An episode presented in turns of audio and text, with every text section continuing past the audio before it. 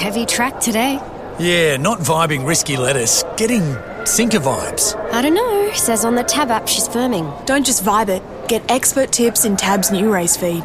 Tab.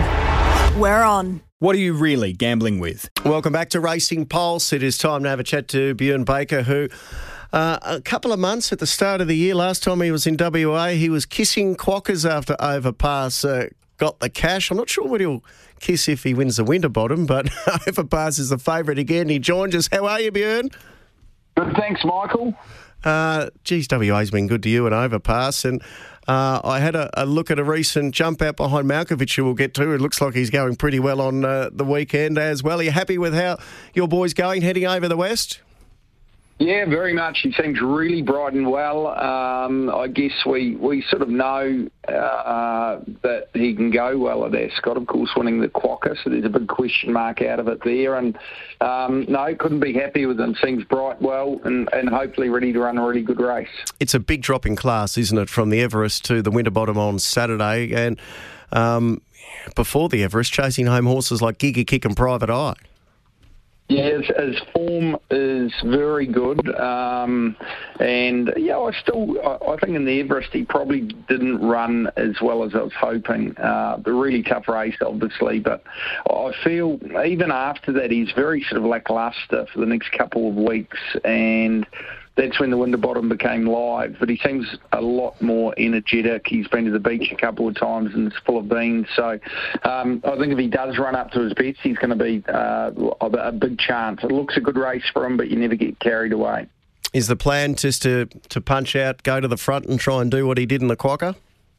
Yeah, I think um, I was actually happy he drew out a bit, which I'm I'm huge on gates, and generally I, I think the the closer to the insides, the shorter the way home. And but I was sort of hoping he didn't draw hard in the inside. As if something really jumped and wanted to cross, he might end up behind them. So I think from the gate we'll, we'll be really positive. We won't change anything. But if something does want to go mad, he's got the option to sit off, or or um, uh, the main thing is hopefully get clear here when he needs it. That's the key.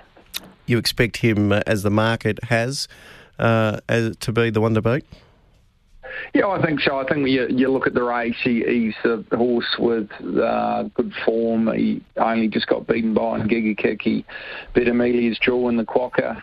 Uh, he beat Animo in, mm-hmm. um, in Sydney last year, first up in the Expressway, and um, he just got beaten by Private Eye in the short. So he's definitely got form around some great sprinters, but um, saying that, he's got to travel, he's got to get over there and run up to his best to be winning.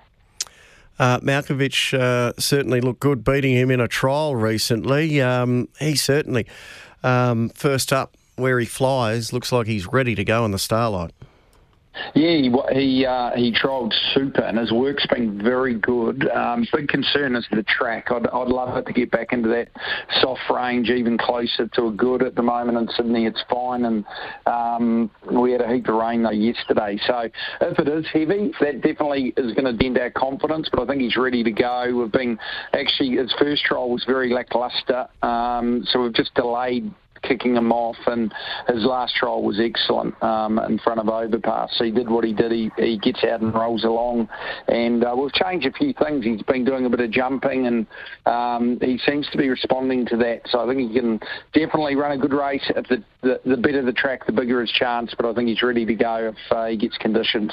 Uh, is the prediction for much more rain, or, or to be oh, fine? A little bit, the, yeah, this evening, and uh, the start of the week we are supposed to get a bit, but we've definitely got more than we hoped. It's been sort of even the last few weeks rain forecast on and off. Unfortunately, we seem to get it all this week.